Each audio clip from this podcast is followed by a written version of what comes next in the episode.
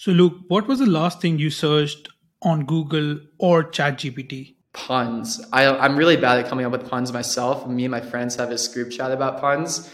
So I've been cheating a bit. I'm not going to lie. And I had to come up with some puns for me. I told you it would make you sweat in this podcast.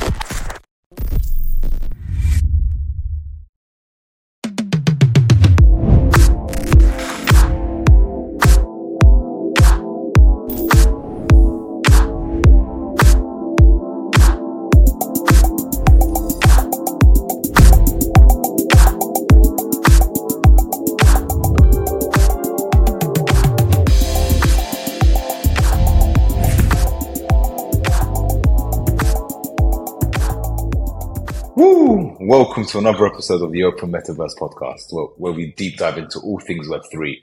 I'm your host, Mo, and today we have a special guest, Luke, the CTO and CEO of Pixels. Mehdi, my co-host, is also here to join the conversation. How are you doing today, Luke? Doing good. It's been super busy here at Pixels lately, um, but that's a good thing, I guess. So yeah, no, getting through it, feeling good, feeling really energized about the next steps. I love it. I mean, we're so excited to have you. I know obviously we've, we've been working on, on some of the tokenomics together behind the scenes.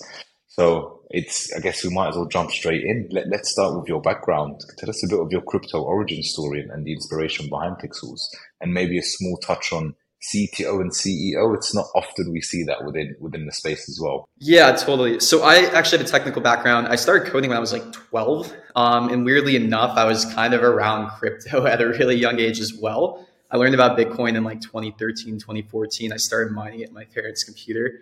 Um, but then, you know, I went off to university. I studied computer science and economics. Um, I chose economics because I was super interested in it. I thought it'd be completely useless. And funny enough, in our economics classes, we went over Bitcoin a few times. And I was actually like drilled about how you know terrible Bitcoin was. I was just like all about speculation and stuff like that too. So I actually had like a pretty uh, negative connotation of crypto for a long time um, especially after you know graduating, and going out into the real world. But yeah, I ended up starting working as a software engineer for a little bit, and then eventually ended up starting this company called Mesh, which turned into Pixels. So Mesh wasn't a Web three company; it was kind of like a metaverse company, though.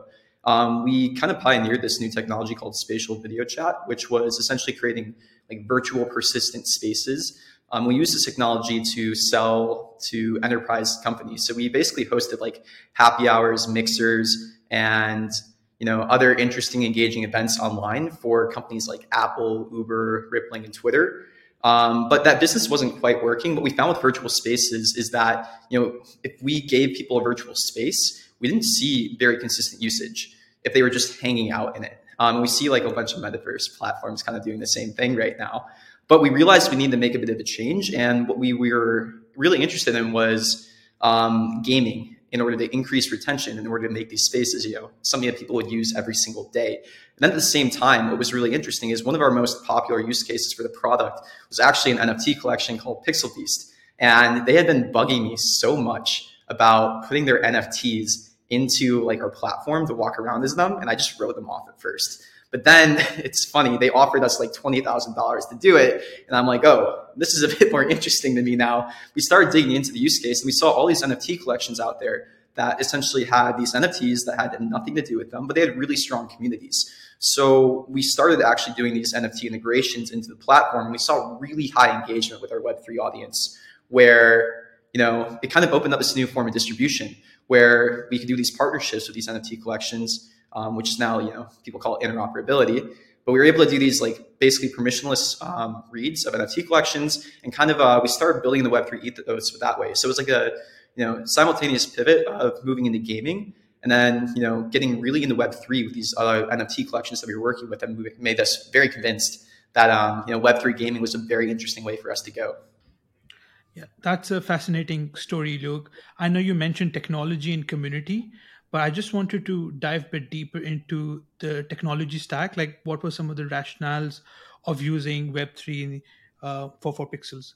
Yeah, so Web3 tech is interesting, right? Because there's a lot of stuff that you still have to build that you might not think that you have to build. Um, and it's very much deep tech, which for me as a founder, that's actually really good founder market fit because this tech that we built before was very hard tech to build, these virtual persistent spaces you know, it's like a bunch of DevOps, Kubernetes, and like, you know, some really unique stuff there. So that was also partly what attracted me to Web3, where the tech is extremely hard to build. And, you know, that gives my team an edge because, you know, we can actually build harder things. So, you know, rather than like competing one to one with a game studio, you know, now we're competing with game studios, but we have that technical edge. Um, and that's what also really attracted me to that space. Uh, Luke, just to follow on, um, so, so we spoke about the technology aspect of Web3. Were there any interesting economic aspects that you thought were interesting to incorporate within Pixels and which Web2 cannot offer? Yeah. So what really also attracted me to Web3 was the idea of like designing an economy ground up. Um, that was just like a personal thing where I'm like, this is the coolest thing. Um, and the fact that I get to be touching this kind of stuff is super interesting. But you know, we've also learned a lot of stuff around incentive design, and we've you know, really experimented a lot with how Web3 can help projects grow. And this is something that we, you know, started off in our early days. Um, we did something that was relatively unique at the time in order to mint our initial NFT. We did what we called like a play to mint, essentially. So we put up a leaderboard, and only the top 2,000 people in this game demo that we released could mint our NFT. Um, and then, you know, we kind of thought about it like game theory. We put like a limited time to this um, like leaderboards. We gave people two weeks to play the game.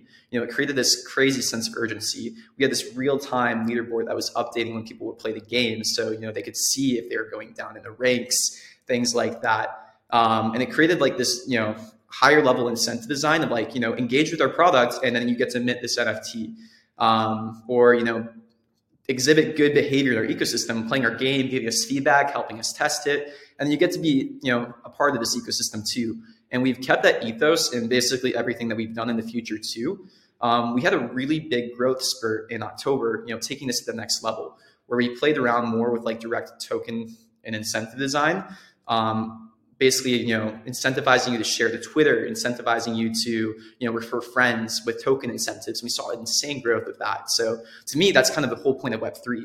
Actually, at the end of the day, now it's actually like essentially for us, we think about it like subsidized CAC when you think about it like um, increased retention or like ways to you know facilitate the end effect that we want in a game um, without like you know cost to us or at least like subsidized cost through these token incentives where you know we get to build a network we get to um, build an ecosystem and then reward good behavior with these incentives it's really cool i'm so fascinated by it that, that is that is really interesting. I love that subsidized CAC. I can't say I've heard that one before, but it makes so much more sense when it's articulated in, in, in that way. And I, th- I think pulling on something that, that you said as well, it's the activation within Web3 is rather easy. So retention is quite challenging and with a focus on good behavior. Um, and again, with the incentive mechanisms, you've, you've seen that growth, I'm guessing month on month as well, especially that growth spurt in, in October. Wow. So moving on, could you give us a rundown on what Pixels is and what's so special about the game that keeps the community coming back? Um, I know we've touched on this, but what else sets it apart from other Web3 games? Yeah, so one of the things I think that we did really well early on was we did, you know, we started with community. Um, the game that we released initially was just like a bare bones demo that nobody really would want to be playing on its own. But we had built community around it, and we did it very differently than a lot of the Web3 projects at the time.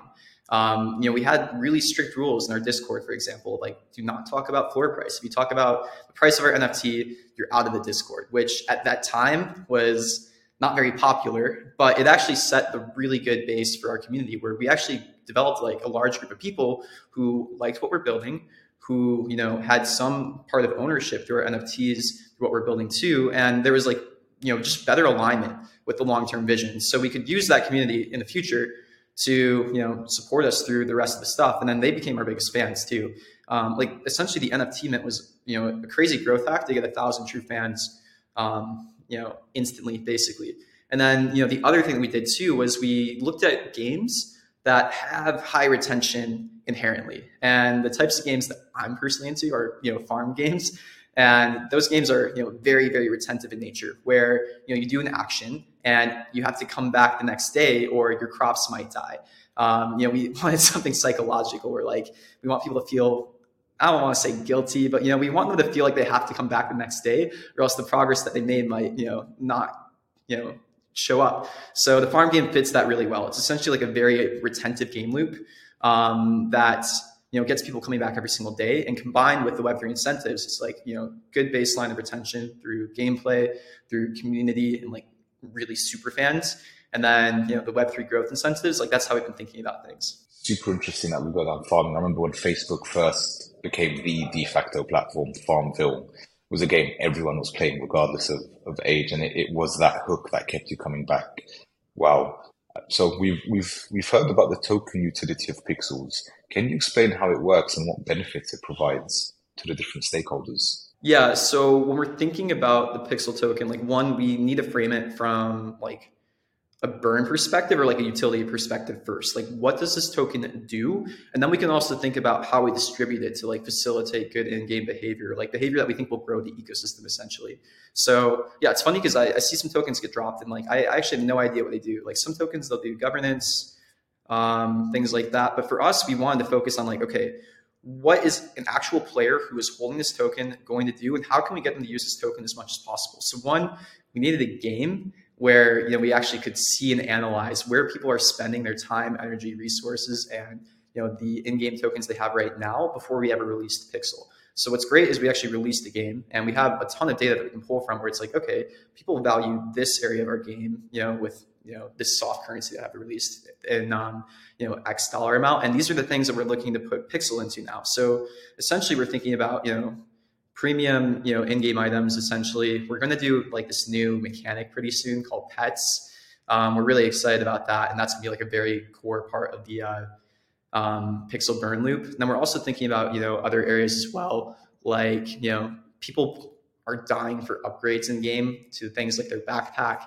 Um, essentially, you know anything that feels like a bit more premium or what a game would typically use a hard currency for is what we're planning on using Pixel for. And then we also have this whole other side of things too, where we've been developing, you know, user generated tooling essentially, where people can actually make content in our game, like you know, new objects, new items, new rooms, and even new game mechanics. Um, it's essentially like this layer of SaaS that we built out that we had already built out in our previous business that we want to start opening up to our users, where we know we have a software that people would be paying, you know, money for it.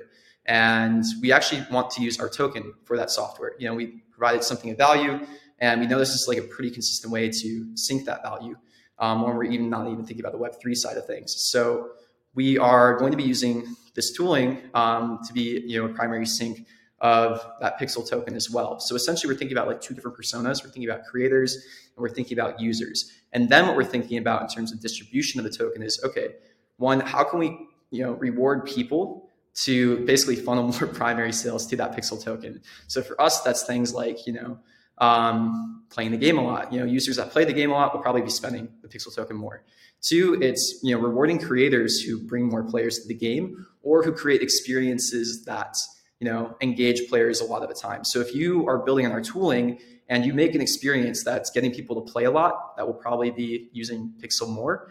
Then we want to you know also reward you with this token as well. So you know we kind of think about it almost on a protocol level too, where it's really the system of incentive design that we can use to you know help grow the ecosystem to um, do all that. And we can only grow the ecosystem if this token is actually useful and if it's actually getting spent. And i think something probably for our listeners at home to to note as well that there is a soft currency in game called the berry token.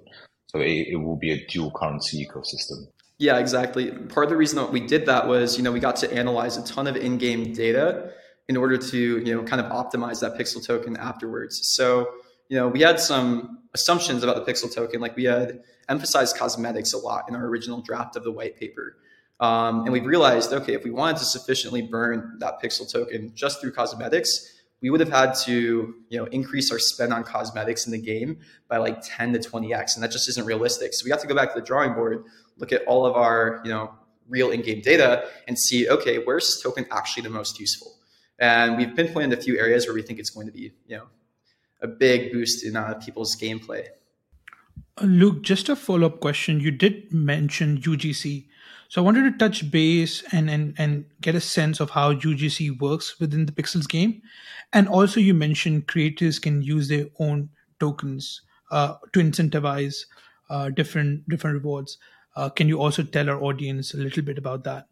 Yeah, totally. So I can kind of go over like the pixel strategy of how we built because I think this like story helps it make sense. So in order to build our core game, our farmland game, um, we have built like an entire suite of no code to low code tooling to make our game. Um, so basically, everything that you see in the game Pixels is made without code. It's just like a ton of tooling that we've built that was very difficult to build that hooks up to the blockchain, does all the incentives, the ERC20s, 721s behind the scenes. It's a really cool tech stack. And we've used this to build our own game because it makes our design process so much easier. We can iterate really quickly. We can add new content to the game without pushing new code. We can add new quests, new maps, um, all that kind of stuff, new NFTs, um, just like with a click of a button. So then what we've also been doing with that tooling now is we've been using that tooling to help make other games, um, just us doing it. And we can make a game in like a couple of weeks, which is pretty crazy. Know, we just released this game called NuCyber with this partner project. We have another one coming soon and another one after that. Um, so we kind of wanted to start to use our own tooling to expand our ecosystem like a bit horizontally. And now the next stage of Pixels, which this is why we're so excited about the Pixel token, is we want to open up this tooling to all of our users. And our plan is to essentially open up this tooling like one by one. We have the first, you know, UGC tool coming out in it should be this month. It's, you know, an item builder where people can actually make new ERC20s without any code just by uploading an object, and they're going to be able to be used in game. Um, and then, kind of the next step of that is creating new worlds and then creating game mechanics and game loops themselves too. So, just a TLDR. Uh, so, you guys are eventually going for a platform play, or maybe a platform of platform play. Yeah, exactly. This team, my team's really technical, and you know, we made a decent game. Like our Pixels game is actually hitting like pretty good industry standard retention without the Web three incentives turned on. Where you know, I think our day one is like 34%. Our day seven is something like 25%. Our day 28 is like 3.5% retention. So if you stack that up against any Web2 game, we're actually doing pretty decent. But, you know, I know our team is even better on the tech side of things. So we're also leaning into our strengths too, where we built a pretty impressive suite of tooling. And we know that if we unlock this, one, it's going to, you know, increase our distri- distribution in the way that we couldn't just by ourselves. Now, instead of us being the blocker and creating new content in the game, um, you know, we kind of remove that blocker. And we also get to really experiment with like the protocol design too, essentially of, you know, using a token to supercharge the growth of projects. And that's what we're most interested in about Web3. So, so Luke, one follow up question I have around this is when we go with UGC and when we are going for a platform or platform play, uh, and, and, since we have a burn mechanism in the game, uh, are you kind of slightly worried that there'll be so much demand for pixels token that it might crowd out some some users? Like is that internal discussion you guys have had internally? So that's why we like the idea of pixel being like a premium currency where it's added on top. Um, so we're actually introducing this new game loop pets and this pets mechanic is we get an advantage of being the platform right where we actually get to insert some of our own stuff into all the things getting built on our platform we want the pets mechanic to work on basically every game built on our platform and that's essentially like a premium loop that we can use where it doesn't affect the gameplay of these other core loops of these games. Like Pets is a separate game loop from the farmland loop, but they could be interconnected. You know, we could still have um, like some form of interoperability where it's like, you know, uh, the food and the crops that you earn in the Pixels Farmland game, you know, feed the pets, make them happy. But then these pets can also follow you to NuCyber, to this other project that we're working on, to this other project that we're working on. And, you know, it can be a separate game loop. But yeah, the, uh, it's a tricky thing with things like this as well too, where you know you don't want to price out new users, um, but you also do want to make sure that you can use this tool effectively in order to grow your platform. Um, so it's definitely something that we think about a lot. Um, that's how we kind of think about this token, though. Think about it more as like a premium game loop that can attract users and provide sufficient burn for the people who want to be. Thanks for the explanation, Luke. Uh, I, I also want to touch base on monetization. Uh, I, I, know you guys have also introduced subscription mod- model um, within within within the game. Uh, I just wanted to get a sense of how that uh, correlates with the in-game economy. What are your thoughts around uh, the monetization, and does it accrue any benefit to the overall community? Yeah. So one of the biggest unspoken things in Web three that's a huge issue is bots in Web three games. Um, I think there was a recent report by this company called UseJigger where they analyzed a bunch of on-chain data about Web3 games, and about 60% of Web3 games are just full of bots, and some games have much more, unfortunately. Um, and that does have very negative effects for the player base and for the game economy too. It's funny because there's all this tokenomics that you can do, right? And there's this theoretical side of tokenomics, but there's also the practical side where if you're not on top of things like botting or you know cyber attacks, then none of your theoretical tokenomics really matter because you know these you know um, botters are basically going to you know ruin the ecosystem. So for us to combat that, you know, we could do this game of whack a mole, and we've been playing it a lot. We ban bots all the time. We have a ton of bot prevention and a ton of bot detection after the fact. We can normally catch a bot in about like a week, but that's a week of them, you know, being in the game and ecosystem. So our approach is, you know, we're trying it out. We'll see if it works. Our approach is a bit different, where we want to actually attack the economics of bots, where we want to make it not economically viable to bot. If we can catch a bot in a certain amount of time, then you know what we're doing now is actually we're introducing like a subscription. Um, so the idea is, you know, we charge like not anything huge, like eight dollars a month or something like that to you know participate in certain features of our game. We want the core game loop to be free, but we want some of the aspects of like earning to be gated by the subscription, or at least gated in you know some capacity by the subscription. So we have an eight dollar subscription per month. You know, we charge like a three month minimum. Um, that makes botting less economically viable in like the hundreds of accounts if we're able to catch them within a certain amount of time. So essentially, we can you know kind of buy the amount of time that that token is worth versus the earnings per day um, to ban these bots essentially. And if they come out negative, then they actually have no incentive to be botting anymore. Um, or at least on the quantities that they have. You know, we still might get users that bought one to one, and that's truthfully, maybe I shouldn't say this, but that's not as much of an issue as somebody who's making thousands of accounts, which we're seeing a lot in Web3, where people spin up like 100 accounts a day, 1,000 accounts a day, and, you know, cyber attack any rewards program. So for us, you can kind of think about it like a mix of, you know, RuneScape or World of Warcraft membership, where we can, you know, add some Web3 components on top of it as well, like the earn side of things. But, you know, we also can offer just like general in-game perks to Like for example, people who buy our subscription get more backpack space. They get access to this like you know exclusive area. So you know we want value in this subscription beyond just the Web three side of things, just like legitimate you know Web two benefits. Um, but then there's also things that we can do with Earn that really put a dent in you know bad actors as well. Mo, before I move to the fun side of the segment, which is the rapid fire round, do you have any further questions for Luke in terms of anything technical? I know we made him sweat a bit. I, think he's covered a lot from, from that perspective. I think sometimes it's nice just to take a step back and we've, we've, we, we can understand why so many people are talking about pixels outside of, of the, well, within the Web3 ecosystem, shall I say. But on the Web3 ecosystem, what what do you see sort of been the evolution of play to earn and how that's changed your thinking within Pixels and also maybe what some projects are still getting wrong and, and some sage advice, essentially condensing what you've been saying in the past 20, 25 minutes or so into something we can put into a tweet that you're limited by however many characters it is now without the blue tick. yeah. So I think the space generally knows that play to earn is dead in its old form. Like the expectations formed around, you know, previous generations of Web3 gaming probably are not sustainable. But I do think there is a really interesting path of still being able to reward users for good in-game behavior through token incentives that looks different but still can work. Um, but it really depends on building out a good base of the game. Like the game needs to be fun before you add any token incentives and thinking about all the rest of the incentive design too. Um, I went really hard on the other end of things where we didn't want to talk about Web3 at all for a long time. But also, I do think there is you know a benefit to web3 gaming that exists and i think it's actually not the worst it's not bad to recognize hey this is a web3 game um, you know it's our advantage against web2 games right these other aspects of ownership of you know being able to reward our users so I think the future of Web3 gaming for me is, you know, a mix of like, you know, good games built with really good incentives. And to me, that's a winning combo. I love it. Mehdi, that's all on my end. Over to you. Excellent. Look, so let's move to our, our rapid fire round. This is the final segment of the podcast, and we try to keep it fun.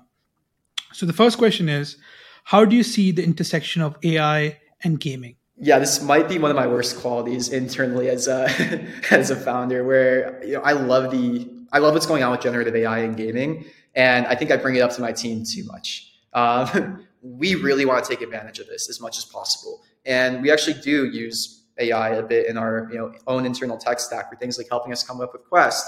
Um, and we've been experimenting with like AI generated pixel art too. What I'm really interested in as well is as we move to UGC, um, can we make our UGC process even easier with AI assistance? And that's something that we're working with a few other projects when we're launching our UGC tooling to see if we can do an integration with them as well. I think it's amazing. And, you know, I'm really excited about the whole future. Um, you know, when I feel like eventually there's going to be a game where it's just like you type in a prompt or you just like have a game that's completely built for you without doing anything like, you know, ready player me stuff. It's pretty cool. So this question was prepared by ChatGPT 4. So what are your favorite Web3 and Web2 games? Yeah. So it's funny because I didn't think myself I didn't think of myself as a gamer because I'm not in the first person shooters. I'm not in the MOBAs. Um, the kind of game that I got really into is like it's Stardew Valley, and that's why Pixels looks like Stardew Valley so much. Um, I also played a ton of Vampire Survivors in the last year. Um, essentially, just like casual games where you can chill out and not really think about things. But yeah, I also grew up playing RuneScape, like a lot of other people in Web three. So I think that's you know set a lot of the ethos of what we're building as well too. I think most people recognize RuneScape as like an early metaverse, um, and it's definitely influenced my thoughts on like you know game economy design and all of that side of things. And in terms of Web three, I still I don't think Axie Infinity and Sky Mavis get enough credit, if I'm being completely honest. Um, especially like in the current day and age, this team I think is extremely talented. I think they've learned things about the space that get overlooked. And I'm seeing the roadmap. I'm seeing the things that they're releasing lately, and I have a ton of respect for what they're doing. Um, and you know the gameplay improvements they've made. I know a bunch of people who are playing the game now because they like the game, and it's not about the token incentives. And I think they've turned a really interesting leaf. Where, yeah, I'm super excited about their future. So, Luke, what was the last thing you searched on Google or ChatGPT? Um, let me look. I think it was kind of funny. Um, I think my last chat GPT search had something to do with puns. I, I'm really bad at coming up with puns myself. Me and my friends have this group chat about puns. So I've been cheating a bit. I'm not going to lie. And I had to come up with some puns for me. Uh, maybe not. No. I told you. We'd, I, I told you we'd make you sweat in this podcast. No, no, fair, fair enough. I've, I have to ask one more question, but I think we know the answer. Yeah. Blue ocean or red ocean? Blue ocean. I love it. I love it. I mean, wow, that, that was a fun round. Luke, thank you so much for joining us today and sharing all of the different insights about Pixels and, and the world of Web3 gaming. Um, we wish you team, we wish you and your team all of the best moving forward. And yeah, I can't wait to, to jump back in and wait till we maybe integrate Mochaverse one day within the Pixels ecosystem. Watch this space. Happen, yeah. Well, yeah, no, appreciate you having me on. Um, yeah, really enjoyed this.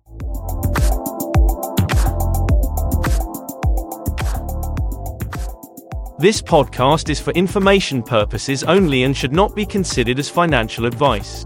Any opinions provided in this podcast reflect the views of the speakers only.